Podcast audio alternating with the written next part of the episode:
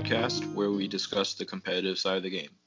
I'm Charles, and today with me are Richard, Ian, and Alexander. Okay, so this is a special episode. It is a Q&A episode where we've gathered a bunch of questions from the community and it is to celebrate our 10,000 plays milestone. So we hit 10,000 plays around the time when episode 25 came out and we've been gathering questions the last few weeks and these are questions from our listeners and we'll try to answer as many as we can. Hope you guys like it and thanks to every single person for checking out our podcast and continuing to provide us feedback and give suggestions on what you would like to hear. So our first question comes from i'm sorry if i mispronounced your last name but uh, mike donch. And mike asks are evil Hobbit armies competitive besides Goblin Town? Are the heroes too expensive or the Alliance Matrix too restrictive to be competitive? I think so. Just like if you look, it's like one of the few times Evil actually has a really good Alliance Matrix is with the Hobbit Evil armies. There's what there's Azog's Hunters, Azog's Legion, and then um, the Necromancer. Uh, what list? Uh, what, what's it called? Dark Powers and you can I think there's a lot of things you can do there with just with that alliance matrix in and of itself. Like it, because they're all green together, it's like you basically have full access to like three different lists worth of like heroes and like special troops and stuff that you can just mishmash together pretty easily. Yeah, I think so definitely. I think even if their army lists seem a little less in variety, like in terms of unit types and heroes, there are a bunch of them that are competitive at some points levels, so you can go lower points. So let's say Azog's Hunters, they don't have Fury, but uh, with Hunter Orcs being such a great profile, they're good at low points. So they're competitive, it's just maybe in a, a different points level than you're normally used to. Well, even for uh, higher points levels, I think Azog's Legion is a bit underrated. I think there's a bit of a barrier in terms of uh, monetary costs. Like they're one of the most expensive armies, if not the most expensive, if you're going to go monsters. But I do think that, like from a competitive standpoint, that they are quite underrated. Like they definitely have to play a certain play style, but I th- I do think they have like potential for top tables. I think um one of the keys, and I, I think I brought this up a lot, is just that a lot of these armies can be competitive, like we've already said, maybe at different points levels. They all have their spot. It's just a matter of how you play it at what level. But if you play around with it, I'm sure most of them can probably find the right area. Even like Dark Denizens of Mirkwood definitely have a spot with the Spider Queen, the giant spiders that can be pretty mean too. Okay, thank you, Mike, for that question.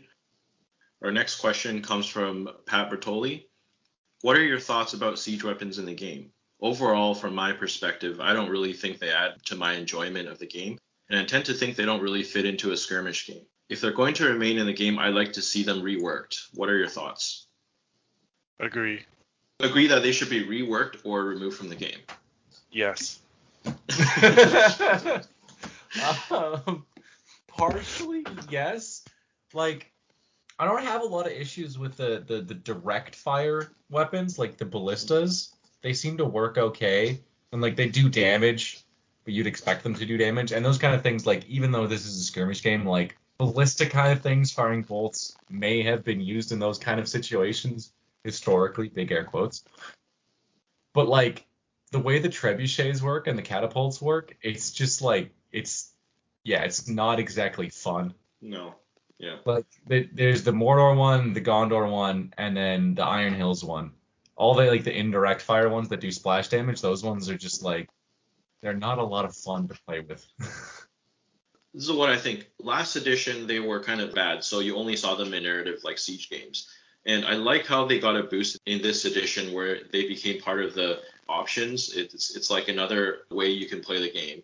But I agree. I don't like the indirect fire how they can just take out a really expensive hero outright. I think that kind of coin toss kind of aspect I don't like. So I would probably vote to rework them. And because this game is based on like what you see in the books and the movies. And I don't think that in the movie you see any heroes like named heroes get killed by a siege engine. So I would like to see maybe something simple like a named hero or something can use a fate point to avoid being hit by a siege engine. I think that would remove a lot of the problems, honestly, because generally that's like the biggest frustration, right? Is when your your leader gets shot out immediately or like your 200 point hero loses his horse on the first turn just because your opponent rolled two sixes in a row and there's nothing that you could do about it. I think as long as that is removed from the game, they're fine. I think I agree with Charles about something needing to be reworked so that big heroes can't be eliminated outright by a large siege engine. I think they have their place in the game because they can be relatively expensive. Even like a Khazad-dûm Dwarf Ballista, you know, it it costs a fair chunk. You have to plan it into your list, and if you when you do that, you have to lose out on something else. So you have to if, if you take it, it's going to dictate a certain way of playing, and it it really alters how you structure your list. It usually means leaving a gap somewhere else. In those terms, I think it's okay, but I do agree with Charles. I think maybe something needs to be reworked, even if it's, you know, um, instead of being killed outright, it does uh, D3 wounds, and there's no auto kill included, so that fate points can be used, and you might just lose one wound or two wounds on a three wound hero as opposed to splat like the big foot from Monty Python. That's how it works now. Using one fate, you can save all the wounds. I think it's just avoid being hit just an example, a couple of years ago, I was at a tournament and my opponent had Iron Hills Ballista. He rolled two sixes in a row on the first turn. He dismounted Aragorn, and then the next turn he rolled two sixes in a row and dismounted Boromir. So those were the two threats of my army, and it was only because he rolled two sixes. But then on the other hand, you don't want to discredit him because he did put a lot of points into that siege engine. So you know, my proposal is to allow heroes to use a fate point to avoid being hit like altogether. Similar to that scene in the movie where Gothmog sees the trebuchet shot coming at him and then he steps out of the way. So, so if it's a splash damage, you're proposing that it just hits the troops around him, or is it more like a Tom Bombadil? It's like poof, the rock is gone. I, yeah, like hit somewhere else, or or if they use a fate point, then your opponent can't choose to scatter in in an area that would affect him because it's usually your opponent chooses to scatter. I mean, yeah, uh, uh, sure. Like, I guess that might help. It's a bit like tricky when it comes to that. There's like a lot of rules you might have to write. I I think like just in general, my issue is that like like you said, it's so many points and just some games it's it does so much, too much probably, and it swings the the game. And it's not really skill based.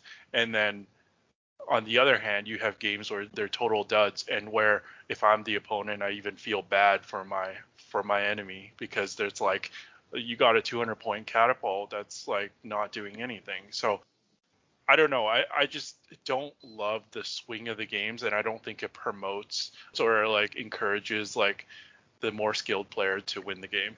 I mean, I talked about this in previous episodes of like what I like and dislike about the game. I, I just want the better player to be rewarded or the better tactician. Yeah, yeah. Definitely needs some kind of rework. So thanks for that question, Pat. So our next person submitted a question and an army list. So we'll go with his question first. It's pretty straightforward. So it's from Daniel James Coe. And his question is for the Battle Company players. So I guess out of us, that would be Ian. yeah. yeah. So yeah.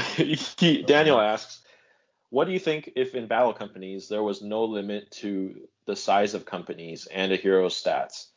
What would be a cool company that you would build? So, for instance, after 50 games, you could have a hero with Balrog level stats. I don't know how I would feel about that because I'll, I'll, preface this like I, I, only played a lot of um I played the first edition of Battle Companies like a reasonable amount, so I have like a good handle on that, and then I didn't really play the second edition that much, so I from my understanding they fixed a lot of the issues that were there in the in the first one, but from what I remember, even playing like 10 games, I like could end up with a hero who cost like 70 points and had like on the charge he had five attacks. And it was just like absolutely insane. So like on one perspective i don't know how much fun you would have once you started like if you didn't put a cap on it because i think things could just get absolutely insane. On the other hand seeing how insane things could get could be a lot of fun i don't know though uh what do You would think? have an elf with a Balrog stat. Like, Would, would, but that's kind of like thematic though. Like I feel like great like first age elves would get to like that kind of power level. Maybe I don't know. yeah, something to think about, right? I don't know. I remember Ian's battle companies. He played with somebody else for about a week. I came back and just I got I got like it didn't matter how many rerolls I was granted. Um he would charge me and there was no hope. He had effectively what was supposed to be a Minas Tirith Knight captain with five attacks on the charge and who would get like plus one fight value on the charge or something. So he was like fight seven. He was essentially Glorfindel with no weaknesses. When you say a, a hero with Balrog level stats, that's it. It was Glorfindel with no weaknesses. So Daniel also sent us an army list, and he calls this list the Lords of Erebor. It is 750 points, and it looks like it's an alliance between Iron Hills and Army of Thror. So just read out his list, and then we can give him some of our feedback on how we would change it. Uh, so 750 points. He doesn't say who is his leader, but I'll just go over the warbands. So first warband is Thror with nine Guardians of the King. Second warband is Thrain with 15 Grimhammers. And the third warband is Dain Ironfoot. Doesn't say if um, Dain is on a pig. And he's leading seven Grimhammers. I think he priced him at, at 170 though, or 160. 160. so that- okay, so it would have it would have the pig. Yeah. So I guess the first thing that uh, I, I kind of noticed is uh, Grimhammers wouldn't be able to be in Dain's warband because Dain is from Iron Hills. So I think his idea with this list is to do a all Grimhammers list. So I think in that case, maybe it's maybe I would just build like a pure Army of Thror list and go with Thorin as Thorin or and a captain as my third and fourth heroes. What do you guys think? That's exactly what I was thinking. If you're gonna, if he wants to do just Grimhammers, yeah, I think it. You'll lose like one or two models to get Thorin and the captain in there, but I think that that works out better. And then you can actually have, like distribute the models to be led by them. My other thought is that this kind of reminds me of that list I took to um, that little mini tournament last summer, and, and we, we talked about it in one of our episodes way back. I don't remember which one it was. It was one of our earlier episodes. But if you really want Dain, it's not too hard to swap out, you know, about a dozen of the Grimhammers for a dozen Iron Hills with spears and shields, and I think that would just like increase the effectiveness of, this list a lot. I agree, Ian. I mean, like we always talk about like efficiency, and um, I think definitely throwing some Warriors of Erebor, you can get more numbers, you can get shield and spears, so you get a actual battle line. But if you really, really want to go all Grimhammers, like you know, just for the fun of it, because what throwing weapons, right? I do suggest taking a banner or two, just because you do want to be rolling at least two dice and just having like one dice when you get charged is just not good enough Well, he's still Uh, got the six inch banner from Thror. He's got the six inch banner, but yeah, if he, I think I agree. If he is gonna go just frontline troops with throwing weapons, the way he's gonna win games is just by having a massive line of dudes that just envelops the enemy battle line, just constantly throwing axes. So yeah, maybe Yeah. like one more banner wouldn't be a bad idea. And then it'll affect Dain too, which you, you want as well. You want all your heroes rolling as many dice as possible. Aside from the banner, which also came to mind for me, one thing I thought of, and it's been partially mentioned, is the need for general warriors with shields. Because I've found that when I've played dwarf lists that don't have enough shields, lacking the ability to use the shielding mechanic becomes a, a big issue. If you get hit with like a cavalry charge or something really just something swift, cavalry charges, big heroes, the inability to shield means that if they have one good turn, your army starts to fold pretty quickly. Whereas if you can shield and withstand that initial charge, you've got a much better chance of rebounding. So I'd probably want to at least throw in maybe take a third of those numbers out and put in uh, Iron Hills dwarves with shields. But just to conclude, I guess I would say God help your opponent in Clash by Moonlight if you happen to play that scenario. Yeah. How many Grimhammers is this? 22 plus 9. I 29 or sorry, no, 30, 31. 29, 29. Yeah, it's a lot.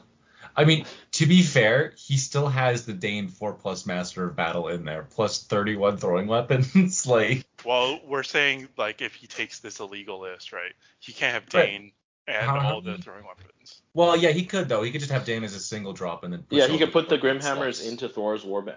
Yeah, into Thror and Thrains. Oh. Yeah. Okay. This is definitely a meme list, but I actually think it's like it's one of those things where it's like it's a meme list, but it still has the potential to just be absolutely devastating because like dude, once you get to that many throwing weapons, if you get like one or two turns off, you're still gonna kill like a lot of stuff with that. It'll be fun either way. Yeah. okay, thanks Daniel for the question and the army list for us to review.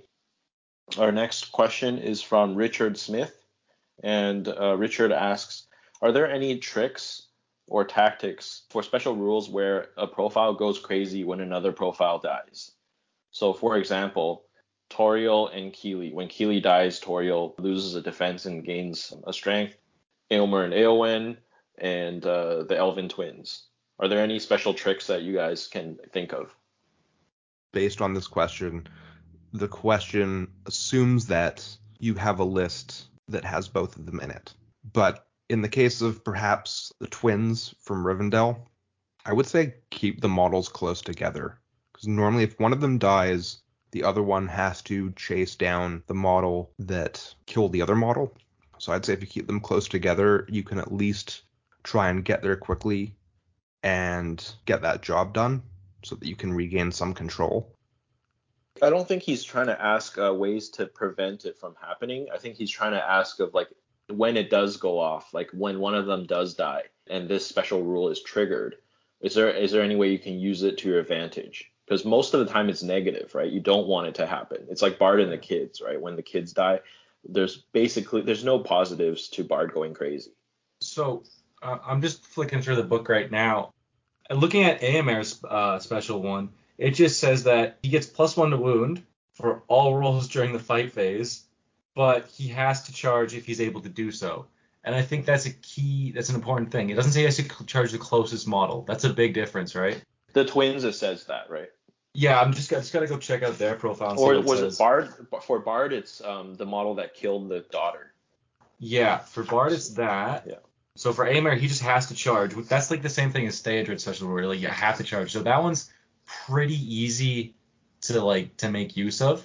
Ian, you've done this in a game before, right? Where you like threw in Eowyn to die on purpose so that Eomer would get yeah, plus one. a while back because I just wanted to see what it would be like. So I used, yeah, I just used Eowyn as a hand grenade and just like chucked her at a hero. And I think she chipped off some wounds and then died. And then Eomer just got super powered up and was just like, ah, plus one to wound for no reason, strength five, blah, like a mini Dain.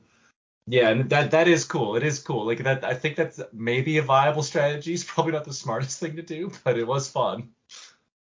So yeah, the twin state has to move towards the closest enemy model, charging if able to do so.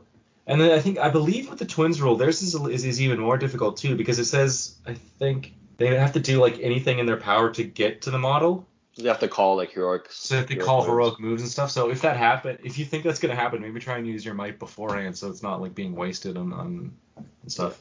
Alex.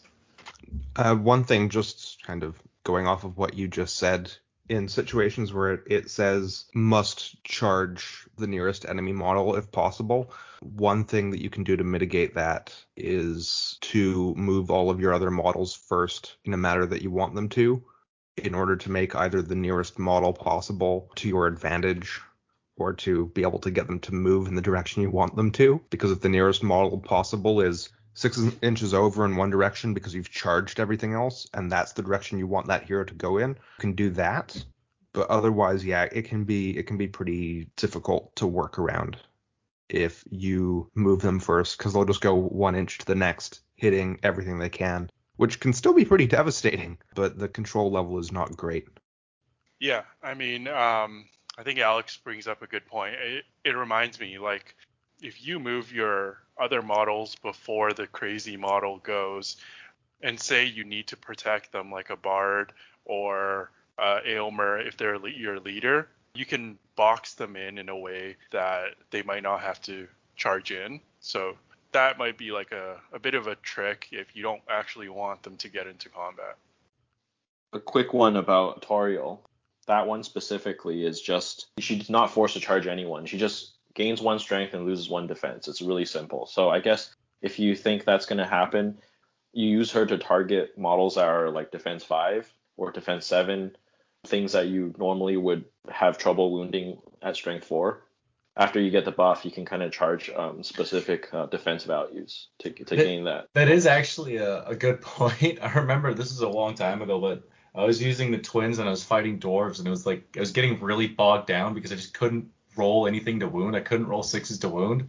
And then one of the twins died, and because the other one got the strength buff, all of a sudden he could actually kill the dwarves like twice as effectively, and he just went crazy, just started massacring guys. So the strength buff is actually it is an advantage. It is helpful, but like obviously usually you'd rather have two heroes alive. you just got to use all the other models around it as like blinders to stop it from just kind of like swerving and hitting everything that it can. But yeah, I mean, I've never seen it actually work that way, Ian. But if if you can do that, you let me know, because uh, letting one thing die in order to charge up another thing can be a pretty risky uh, strategy there. I don't think I would do it with the twins. But like the the Eomer one isn't that difficult, so I think that one's fine. Like the Tauriel one is the same thing. Like you're not bugged if Kili dies. Like she just goes up a strength, and you're like, cool. But and then, yeah. then the other thing is like the the, the Kili Tauriel one, like that's like that's very rarely going to happen outside of scenario play because it's just like I don't I don't see that that alliance happening that much anyway. I think Games Workshop's trying to um, get someone to start a thematic force revolving around that romance. It hurts because it was real, Rich. There are no downsides to love. Only upsides. Thank you, Richard, for that question. The next question is, again, I'm sorry if uh, butchering your name, is from Theodore Vikbla. And Theodore asks, do you feel that you need to calculate probabilities in game? I actually tried to make a cheat sheet for myself as when to use pick, feint, two-handed, etc. But I got a lot of pushback in the Swedish community who felt that you should just air quotes play the game. I'm interested to know your stance on the RNG elements of the game. When do you go in for the gamble and at what points since at lower points it's more volatile? So I guess this is a multiple part question. So because he makes a cheat sheet before he goes to tournaments do you think it affects your sportsmanship when you do that? And um, if you do it, like how do you do it? And then also, um, what is your general stance on the RNG elements of the game? I think it's something that I make relatively straightforward decisions regarding that. I don't get too into the exact stats, but for instance, where this happens to me most is with my Khazad-dûm army. I have a lot of strength three, and I have a lot of piercing strike because of the axes. And what I find I'll do is having that strength three. If I come up against a model that I know is defense six, if I'm one on one and I'm in range of a banner, he's defense six, I'm strength three, knowing that going up by one, I would wound him on fives instead. I would pierce in that situation. Normally, if going up by one changes the die roll that I need, I'm more likely to do it. I'm also more likely to do it if I'm within banner range or if I have supports those are pretty much all the things that I really take into consideration. That and would going down by one on defense negatively affect me? So it's just a few kind of smaller aspects. I don't I don't really get too much into the exact math. You can, and I don't see anything wrong with that or with that being an issue. I know some players really like exact stats, but not getting too much into exact numbers. But that's because it's not my style. Yeah, I, I don't know if I would go I, as so far as to say like like print out a sheet and look at that when you're looking at probabilities. As long as you have like a good idea of like if you're like you're more like, like oh I'm like I don't know I have like a 70% chance to like win this fight. Okay, then yeah I can do X Y Z. So like once you get more experience and you get a handle on that, I I don't think you need to like go more in depth in that. The other thing is is it's still a dice game, so don't overanalyze every combat. And I know I do this sometimes where it's like, okay, what if I do this and I do that and I do that, and then I make like a tricky decision, and then the dice are rolled, and you know it goes against me, and I go, oh, that was the wrong decision. You know, it it's still a dice game, so don't don't overthink like every small combat. I I do agree with you. Like it's good to have like some basic probabilities in your mind for the basic combats. I think that's just general like smart play. Um, you know, it's it's what like if you if anyone ever plays like poker, it's the same thing. You do want to have some idea of the odds. But of course like I personally wouldn't have any issue with you having printed out stuff there. It's like it's not something I would do, but I don't have anything against it. I think the issue is more the time. Like if you're whipping out a calculator, you have like a blank sheet of paper, you're writing a quadratic formula or something, then okay, that's a bit much. Then it's like, but otherwise, like if you're if you're just doing a quick scan of whatever um, sheet you have printed out, I think go for it. Personally, I don't have a problem. I, I don't think it's like bad sportsmanship, whatever, to bring a cheat sheet because just look at Games Workshop's products. Like they they have like tokens, they have general pack, they have wound charts and stuff. Like you can call those in a way a cheat sheet as well. Like if it helps you, then go for it. And generally, knowing these numbers, they help, but you know they would only help if it doesn't take away from your concentration and the time needed to make your proper decisions. So if you feel like you can, in a tournament setting, do everything else right, and this kind of just like gives you that extra step that you need to excel in in a tournament setting, then then yes, go for it. But if you're like kind of struggling with the basics and you're still trying to learn tactics and and stuff like that, I wouldn't really make this a priority. But if it does help you in any way, then keep doing it. I, I don't think it's bad at all. I think we also should say there there are like a decent number of resources online just to get a, a reasonable handle on these like uh, like the chances of you winning a fight and stuff like that. And I, there, there's like a straight up like an actual somebody built like a proper Excel spreadsheet for like combats in SBG, and you can say how many dice you have, who has the fight advantage, if you have like negative, plus, minus modifiers, whatever. And I remember they talked about on the Green Dragon. So if you really want to like get into it, you can go and use that. You can go look at breakdowns online. There's there's one in one of the um the SBG uh the the magazines, the fanzine um, that the Brits make. They, they, I remember one of the earlier uh, editions they made. They they had a nice an article about just basic fight value breakdowns. So go read those. Keep those in the back of your head. Yeah. All right. Thank you, Theodore, for that question. Our next question comes from Keenan McFadden, and it is what model has the best thematic rule regardless of how effective they are competitively? So I already have an answer to this question in my mind because I think someone else asked me just a few months ago, and that's Grima Wormtongue. Uh, I think the rules for Grima and the Grima profile represents him perfectly, just the way that he can be deployed with the enemy, he can't be killed very easily, and how he can disrupt your battle plan, disrupt um, your hero's actions. Perfect representation of who he is as a character it's funny that um, I kind of have the flip side of this. So I actually chose Theoden, and I really like how he is not like the most like the strongest beat stick, but he's based around inspiring the troops around him. But my favorite rule about him actually involves Grima Wormtongue as well, and where if Grima is close to him, he becomes fight three, one attack, can't use will. Like he he becomes super weak, and and I think that's super thematic. I I mean it rarely happens, but I think on the off chance it does, it's just it's just a great moment. So when we first saw these questions submitted, I remember I thought of a hero, and I can't remember who it is, and it's really bugging me right now. um, is it Haldir? It's not Haldir. I do like Haldir though. Who else but Haldir? Come on, there's there's no there's no other answer. But in this case, I the, the one that first came to mind just now when we were talking about it, kind of on the same kind of track is um is Denethor because of like the special rules that he has. Like it's the same thing where like you take him in a list and he's just like, no, I'm the leader.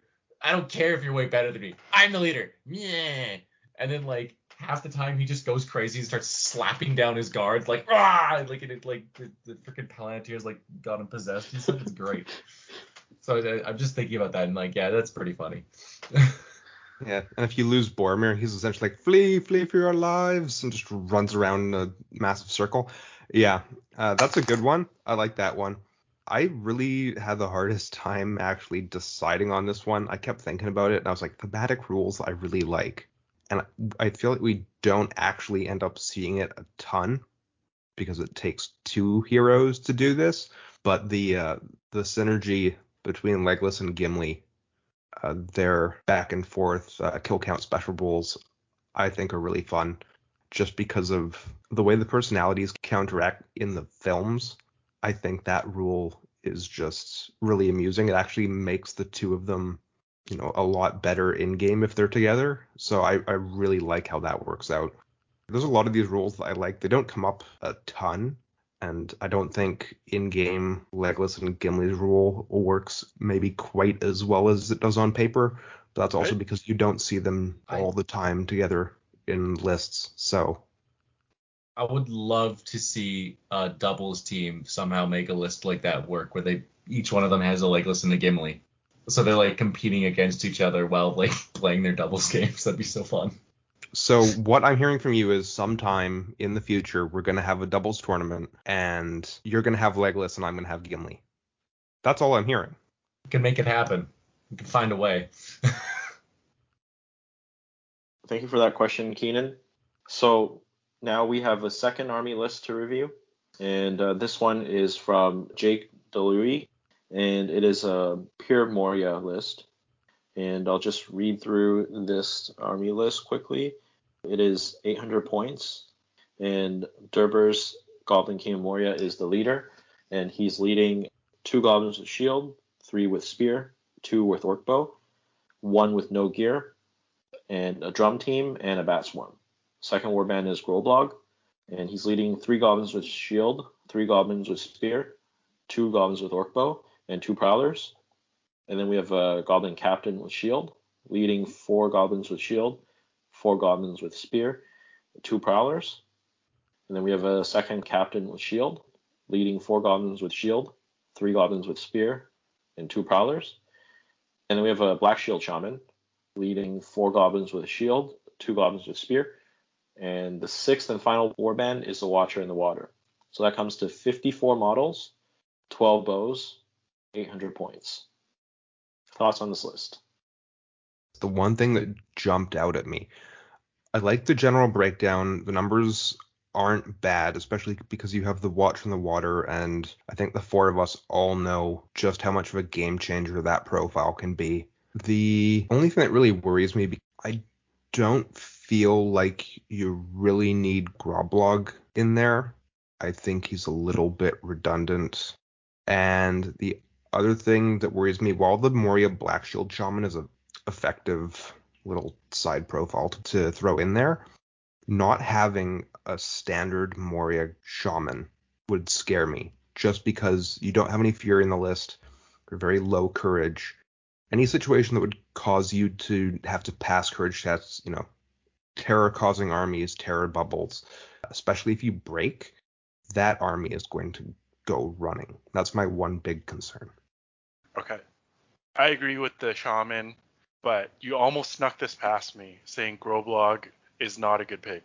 Groblog is a great pick in this list. Like you're taking mass goblins here, you're taking a bunch of prowlers, so Groblog allows you to get to that like fight five and even fight six on Durburz. Like Groblog is amazing, and and he's he's only 50 points, three might, 800 points. Like yeah, he, he's a must take. So I like that pick, Jake.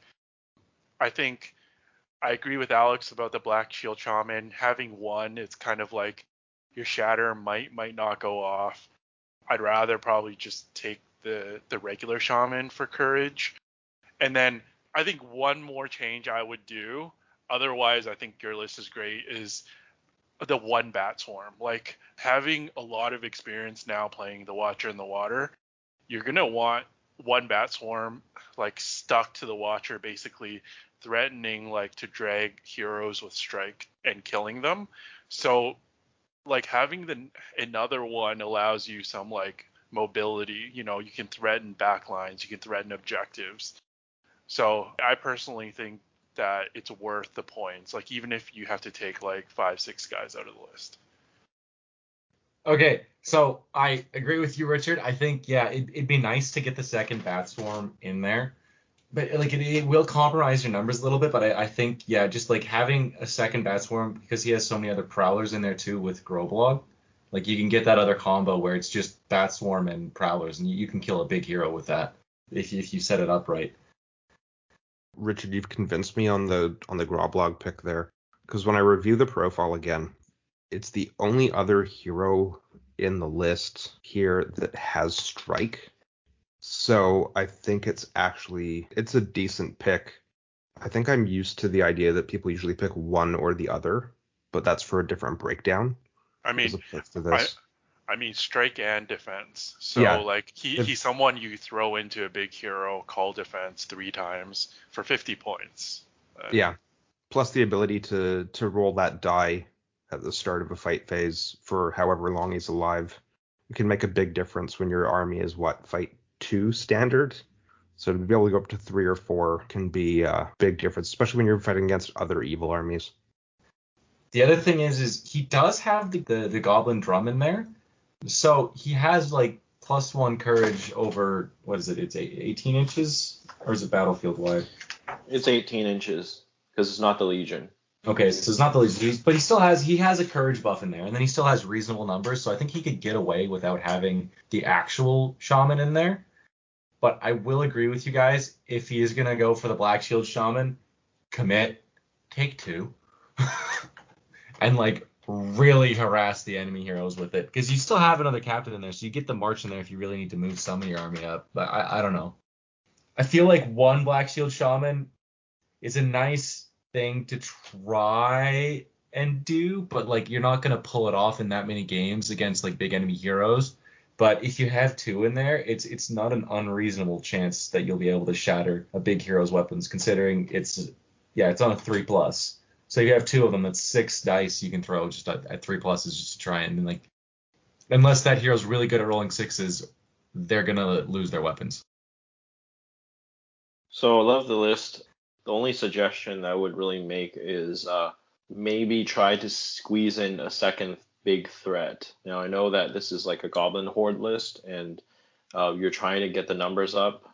Especially if you follow these guys' advice and go for the shaman, I would consider removing the drum and putting in maybe a cave troll or putting in a couple marauders, um, something that hits hard as well, just in case that your opponent finds a way or gets lucky and neutralizes the watcher early game. Then if that happens and you're really just relying on mass numbers to win the game, which can be difficult depending on what your opponent has, but if you have this second threat, they have to go up against a cave troll or another hard hitting model. If you do take their advice and take the Moria Shaman, then definitely I don't think you need the drum. This is uh, this is kind of like the unexpected podcast uh, argument between the Moria Goblin drum or the Cave Troll.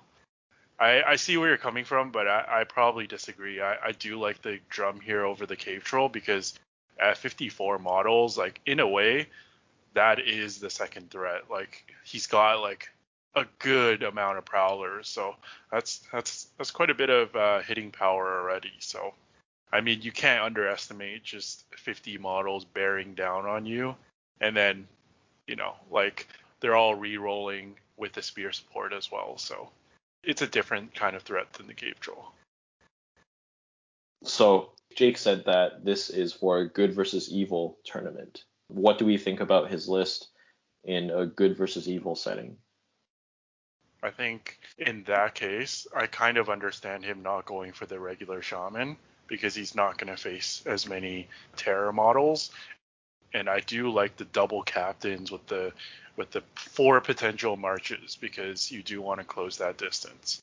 But I think again, like this screams to me that you actually do need another bat swarm at least because I find that if you're playing good side, they're the ones with the, the deadly mounted heroes. So I find that bat swarms are actually more useful against good side.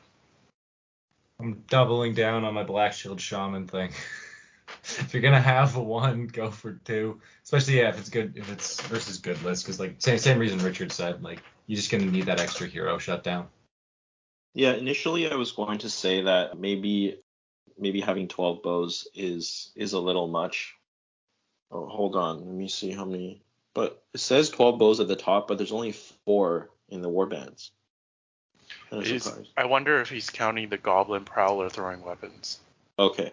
Okay, so it says 12 bows at the top, but I guess he's including the prowlers throwing weapons because I, I, only see um, four bows. But regardless, I, I like the amount of shooting that you have because before I was going to suggest maybe it's a little too many, but I think this is great because if you're going up against good side, you know, like Richard said, you'll be facing mounted heroes and throwing weapons into combat is great. So it's another way to get rid of mounts and neutralize that type of threat. So shooting's good, despite what some people might say about Moria shooting. That was our discussion and review of this Moria list. Thank you, Jake, for submitting it. Our next question comes from Andrew Brock and Don Barnett from North of the Shire podcast. And the question is What is one rule that you would remove from the game and why? Feel like Charles is already going to say auto kill from siege engines. It's uh came up already and he was pretty adamant, so that might be a thing. So I think there are um, a bunch of rules that I would rework instead of removing altogether. But there are a couple spells in the game that I just I just think maybe it's it needs like a major rework or just should not be in the game. So one of them is Fortify Spirit.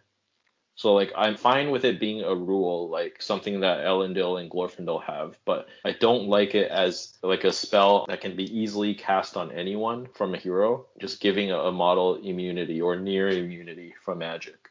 So I think something needs to change. I don't like how there's just any good army that wants to get a top table just ally and Lady of Light and then basically gives instant immunity to their whole army that's the thing where it's not necessarily fortify spirit that's the problem. It's Lady of Light. yeah. yeah, because no one no one abuses Gandalf the Whites for his fortify spirit.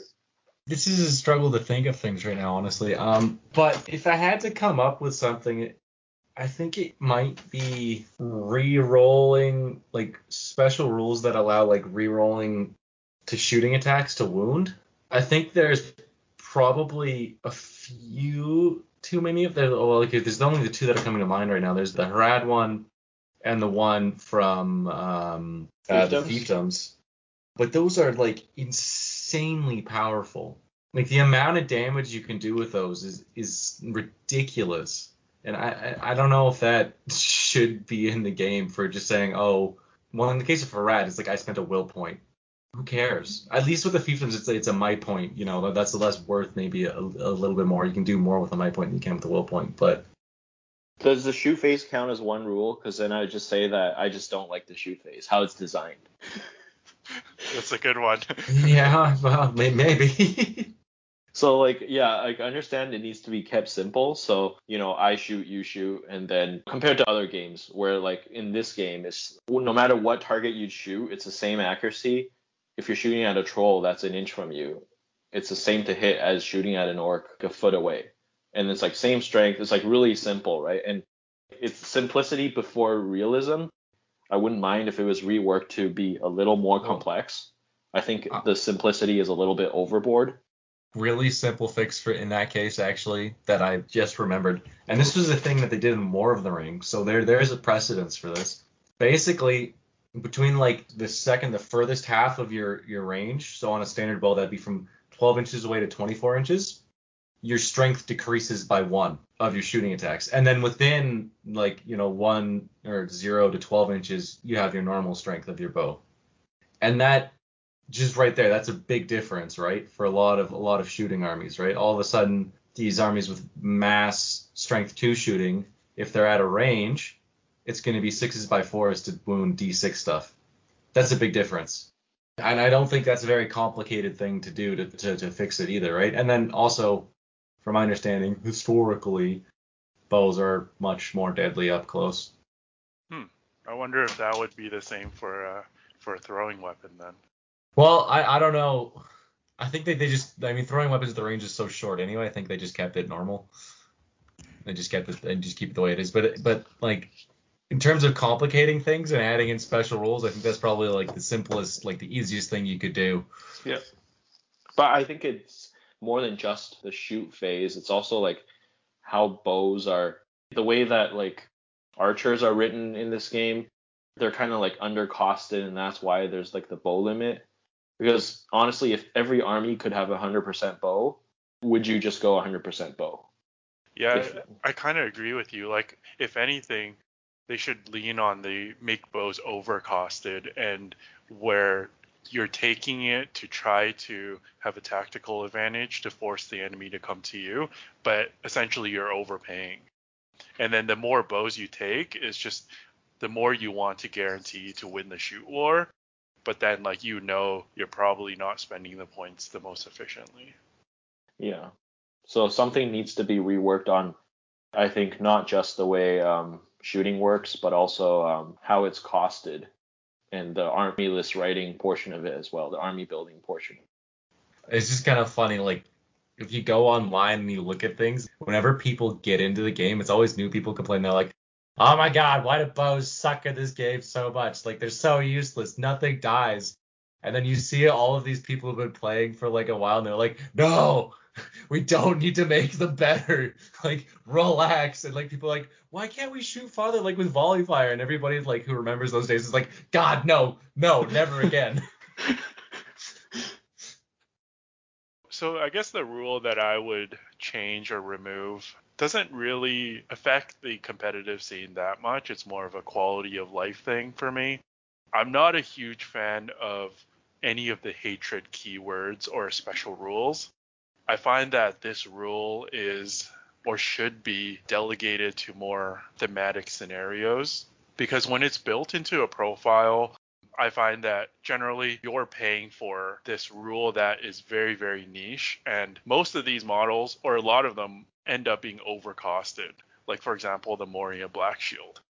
And then also, even if it's built into a, a unit for free and on a on a decently priced unit, I find that if you're at a tournament, it's one of those things where like when you go up against an army that activates the hatred special rules, like it's kind of unfair. Like you almost feel bad for the opponent.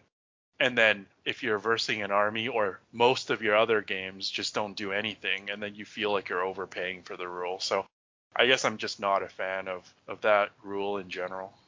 That is, yeah, that's a good point. It does, it does feel like that. Like, if you don't get it to pull off, you're like, oh, these units suck. They're overcosted. Like, I'm not like super happy with them. And then when you get it, it's like, oh, these units are great. They're so undercosted. They're amazing. It, it is like pretty swingy. 100% agree. It's like back in episode 10 when we talked about black shields, it's, it feels bad when you have to pay one point for hatred towards dwarves, right? And then on the other hand, I don't think like the Dunlin pay for their hatred of Rohan, and then like uh, Warriors of Arnor don't pay for hatred of Angmar. But then if you do actually face those factions, it's like I, I would feel bad for like your opponent. You just get plus one to wound on every single model in their army Yeah. for free. Yeah, exactly. It's not even like a small bonus. It's like it's plus one to wound. Yeah, Everyone yeah. has burly. Yeah, I definitely think it should be a scenario special rule. So then, would you guys just say to, to, to alter those profiles, just maybe give them like ancient enemies instead, and but they don't pay for it? How do we feel about ancient enemies, by the way, if we're kind of on this thing? Because it's the same kind of thing. Like if you pay a point for it, you hate it, but then if you don't pay a point for it, it's that you're like indifferent to it. Like it's not like it's just that great anyway, you know? Gundabad orcs don't pay for it, right? Because they're one point more than Morannons, but it's because they have one more courage. That sounds right. I don't Yeah. have my follow book, but yeah, they're there. I want to say they're ten points with a spear and a shield. Is Yeah, yeah, Moran yeah. with spear shield nine? Yeah, and they, I guess they have different weapon options too. Like they can't take axes and stuff. But I think it's the same as what Richard's saying. It's just ancient enemies is just a smaller degree. Just re-rolling ones against specific races. I think if you want really want the profiles to be thematic, it would do less harm than having hatred, but it's still like kind of a similar issue if you have to pay for it. Stop the hate. yeah. I've literally been searching for like an hour to find an answer to this question. I can't come up with anything.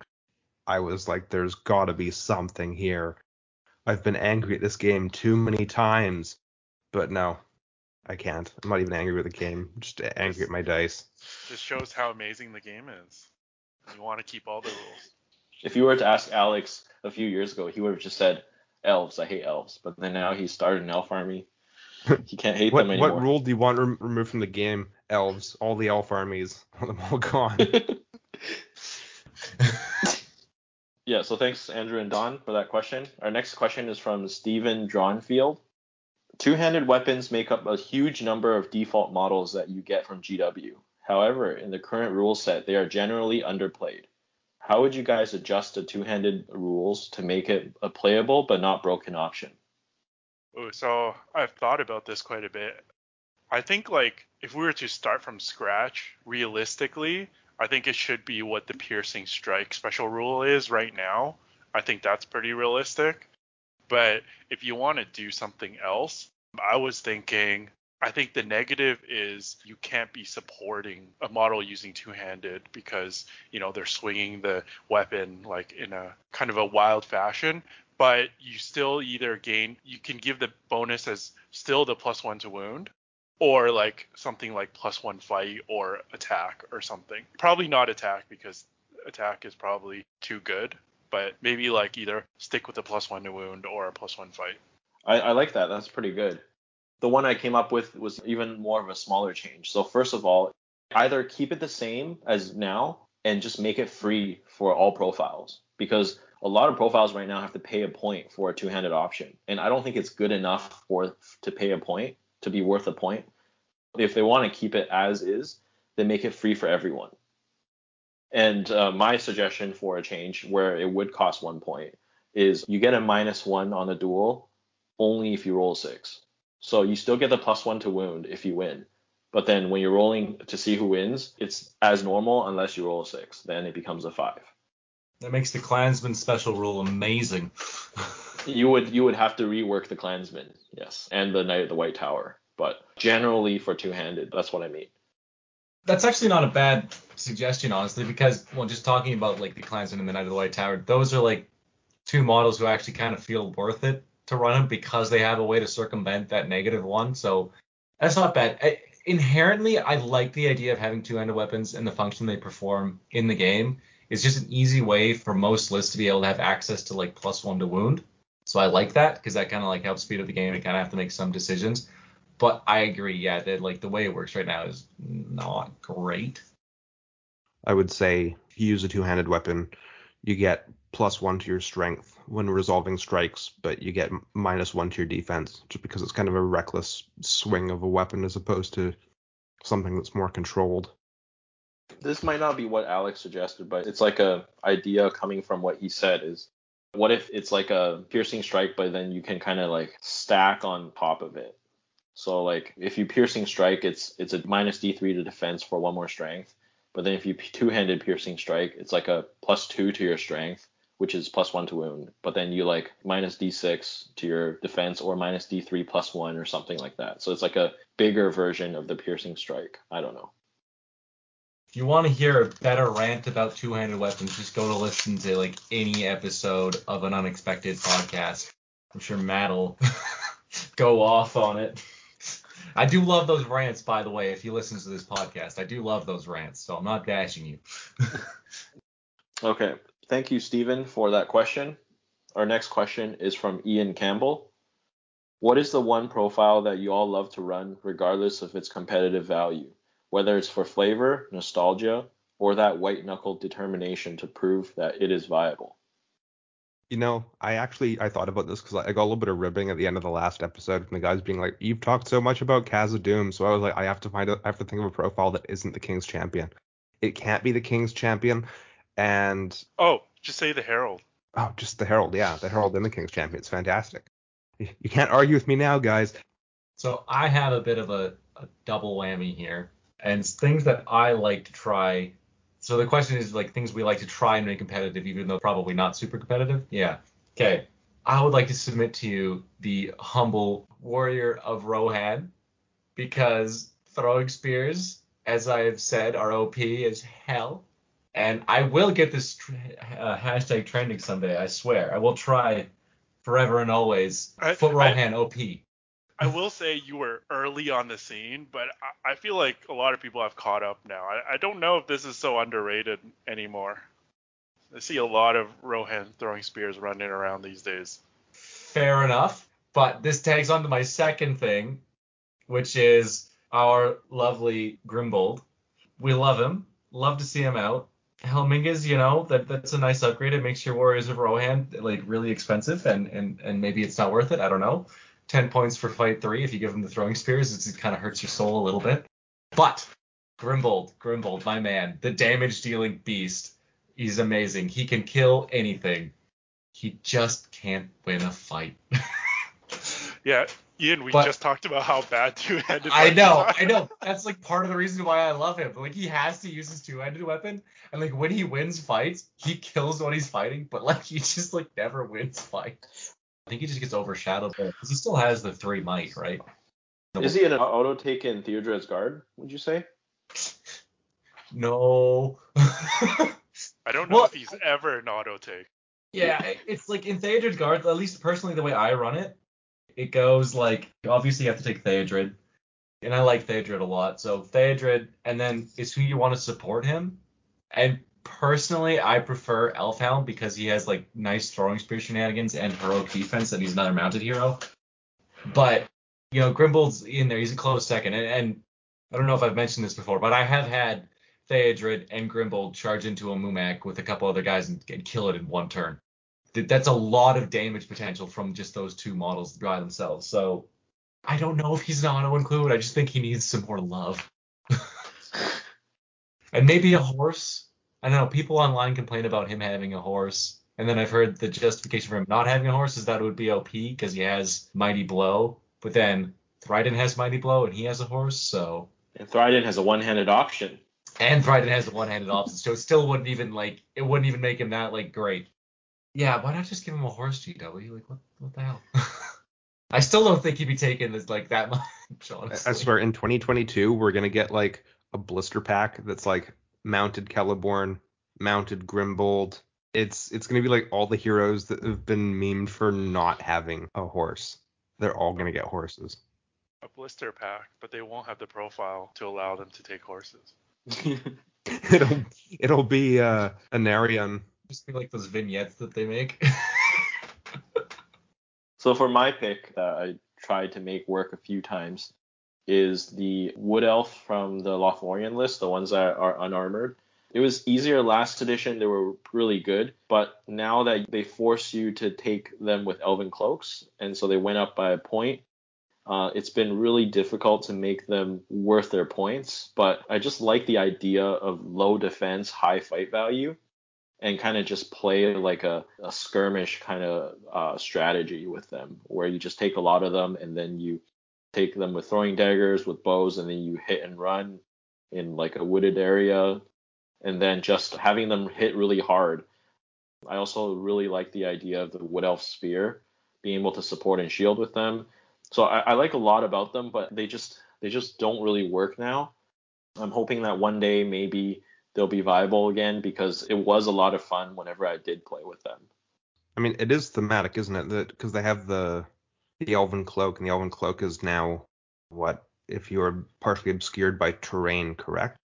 I guess at least in that case, like if they are playing in the woods, they get good use of their Elven Cloaks. But like last edition, I'd see a lot, especially from Ian, especially from Ian, of uh, elf armies where he'd have like the wood elf spears in the back in alliances with lower fight value armies in the front because then he'd get the fight five. Point is, it was filthy, and it was part of the reason why I was so angry with elves in last edition. You know who I really want to work? What do you guys think of the Wood Elf Sentinel? I feel like for the It's for the it's co- working. sometimes I feel like for the cost it doesn't do its job. They're just such beautiful models, and I want to see them more. I think they do work. I'm just like I'm I'm still not over the fact that they were 25 points last edition with the super amazing cloak. And then the super amazing cloak got nerfed, and, and rightfully so. It should have been nerfed, but then the Sentinels stayed the same cost. And I, I just like 25 points for a defense three model is is a lot, and they can die like relatively easily. So I, I think they should just go down by a few points, even if they just went to like like 21 or 22 points. I think that'd be better. Then I think that they'd be they'd be appropriately costed, but they still perform a good function in the list, I think, and and with their pulling things. I've calmed down a little bit since the last time we talked about them.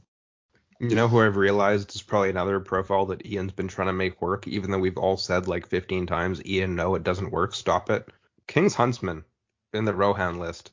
Every I all, have the model. I want him to work. How many See, points are they right now? Are they like are they like 50 points? Maybe 50, they should be they're like 50 40. points. They're 50 Make them 40 or something. I don't know. Because they are they are just useless once combat hits. Or maybe just let them give them the ability to shoot into combat, but like it's the same kind of thing. Like like they get a reroll on their in the ways, but if they hit your model, they can still kill your own model. Maybe give them that or something. Some- Something a little bit better.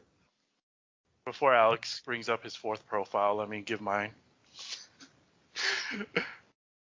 I think one that I've been playing with a lot recently, trying to make it work, is Druzag the Beast Caller. I think the guys can attest to it. I played a couple games with them, but I just think that the cost isn't quite there.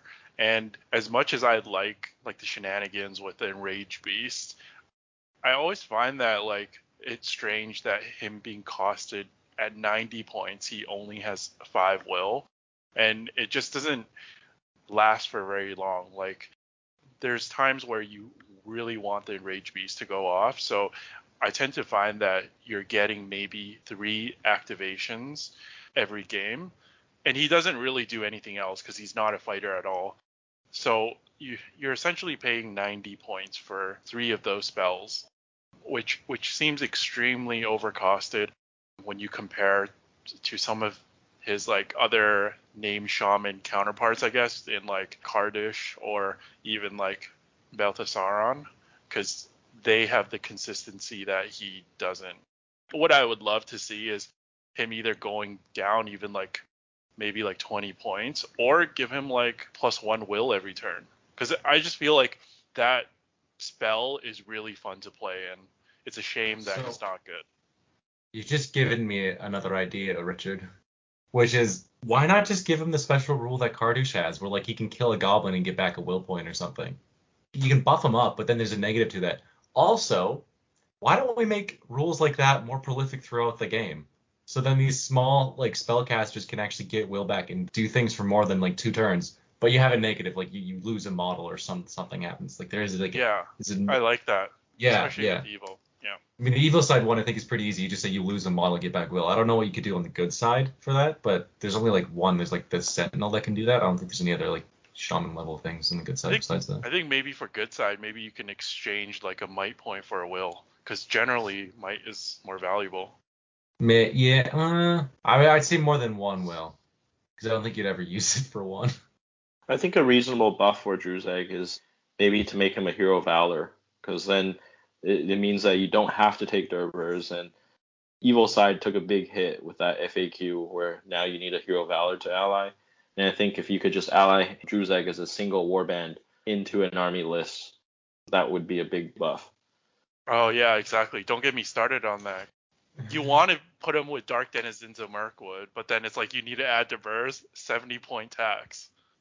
Ugh. But then again, do you want to see Druzag running around with like a two bat swarms in every evil list you play against? Yes, of course. Because Mori's like yellow with everything.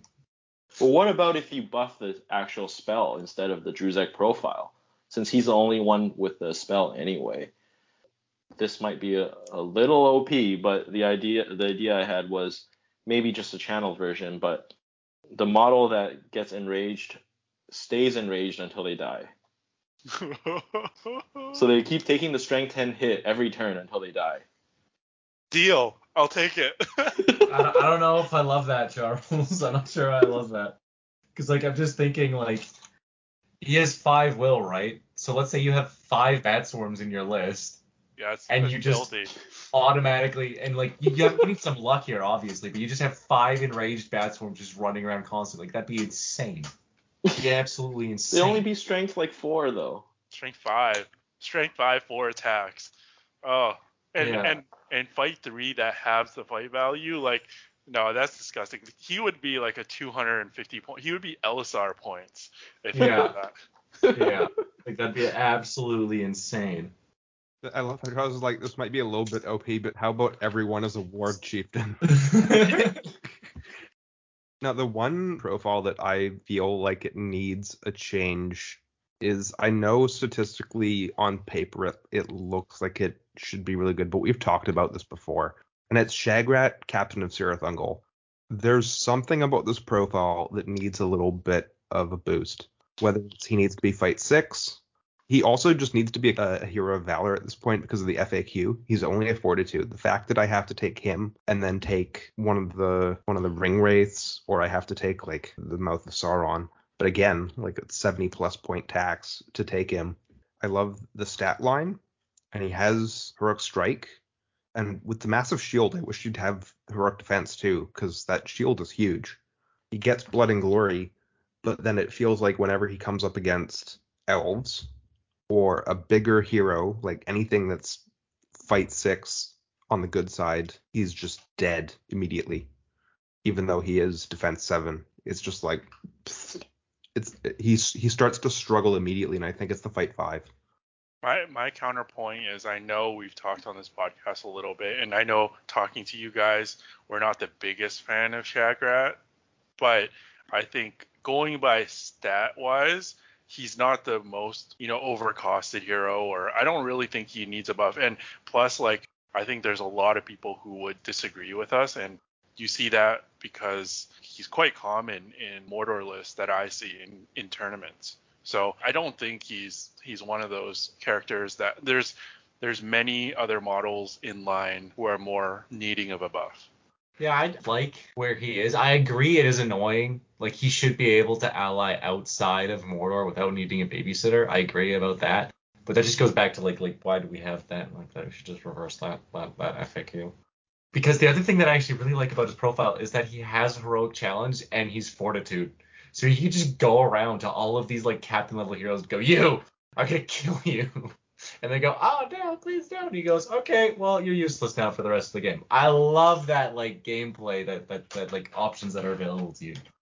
Challenge never gets used because it's always like Valor heroes and above trying to challenge each other. But this guy's just like, no, I'm gonna go beat up like really shitty little guys, just like this shitty little captain. So I, I, I like I like his profile. I think he's fine the way he is. Yeah. Okay, so thank you to Ian Campbell for that question. Okay, so we have a second question from Pat Bertoli, and he says other podcasts have touched on this a little bit, but I'd be curious for your thoughts about whether you like the current level of rules complexity, or if you believe that it would be beneficial for the game to streamline the rules to weed out some of the less relevant rules. For example, special strikes and the less used heroic actions, etc. So, do we think that the game is too complicated right now and needs some streamlining and simplifying, or is it good where it is? I think there's definitely some rules that are a little bit irrelevant, kind of like the things that Pat says, maybe like heroic resolve, heroic challenge, and like whirl and stuff like that. But I don't think it makes it more complicated because if you go and play games against like more beginner level, they generally kind of just ignore special strikes, right? So I don't think that it's like a barrier for new players to get into the game. I think it's fine, uh, the complexity level the way it is, because you don't need to know every single rule in order to play at a tournament. I don't think rules wise we're doing too bad in terms of complexity. I mean, we're, we're kind of maybe getting to like a like a borderline place where it could start getting a little crazy right now, but I, I don't think it's too bad. I think the base of the game is still quite simple, right? Uh, opposed to that, I would say we might need a new edition soon because these FAQs are getting quite substantial, and there are some pretty important things in there. And like we forget, like I forget things that, that are in there all the time. If you ask me what happened two years ago in the FAQ, it was probably really big then. I don't remember Like I like like it happens all the time. Like even with us, like we're veteran players and we like we ask each other these like questions that, that random questions that come. We go, oh, I don't know, maybe it's in the FAQ. Let's go check. And then the documents are huge, right? So it's, I would say maybe we're, we're kind of in need for that, like in terms of in terms of simplification, we're kind of in need of something like like that, like a new edition or something. But I, I don't know if the rules themselves need to be buttoned up much. The couple of times that I've taught people to play the game, I like the way the structure of the game is, the way the rules work first thing that I normally do is go through a game with them where we just go and we do the phases. We're going to do this phase and we do this phase, and I just do the basics. I don't include any special strikes. I don't include magic the first time around. I don't include heroic actions the first time around. We essentially just go back and forth until that makes sense. And then when that makes sense, then you talk about special strikes, heroic actions. But once you've got the hang of how the game operates at a basic level, it's funny because the the heroic actions, some of them, you know, it, it may seem like a lot of actions, but then once you get used to it, there's like three actions that nobody uses. Pat saying that should we just get rid of the stuff that people don't use altogether? It's nice to have them for corner cases though. Yeah. I was gonna say like if nobody uses them, then they're not overcomplicating the game. I wouldn't say get rid of them, just because every once in a while somebody wants to throw it in there, and that's fine. But yeah, it's like heroic resolve. I don't think I've ever seen heroic resolve used. Maybe once. Heroic challenge, like worst case scenario, you've got to pull out a rule book and reread how that heroic action works. But for the most part, I think everyone uses the same like four, five actions. So I think it's okay. Okay, I've changed my mind slightly despite what I said earlier about like I enjoy like the idea of challenge, I don't know if that should be in the game, or maybe just like keep it as like is like a, scenario rule you can use because in actual like play or at least tournament play, it's like we're playing the game. I declare this challenge. If you accept it, okay, now we have a game and we have a mini game that we can't do anything about. We can't touch it. And like I, I I don't know if that should be that kind of a thing should be there. But for the other like niche heroic actions, like it's nice to have it for corner cases. I don't mind that not all of the actions are equally viable and not all of the special strikes are equally viable. I think having some that are more corner case, it rewards people that are more experienced with the rules if they can just kind of pull a trick out of their sleeve. I like the idea of that. Just playing a game and then suddenly your opponent thinks of something that people don't usually think of and a rule that doesn't get used a lot and pulls a trick. I like the idea of that. So I don't have a problem with uh, with how it is right now. I think generally it's it, it's pretty good. Okay, so that has been all of our Q&A questions. Thank you everyone for listening and thank you for continuing to support the podcast. Look forward to the next episode of Into the West.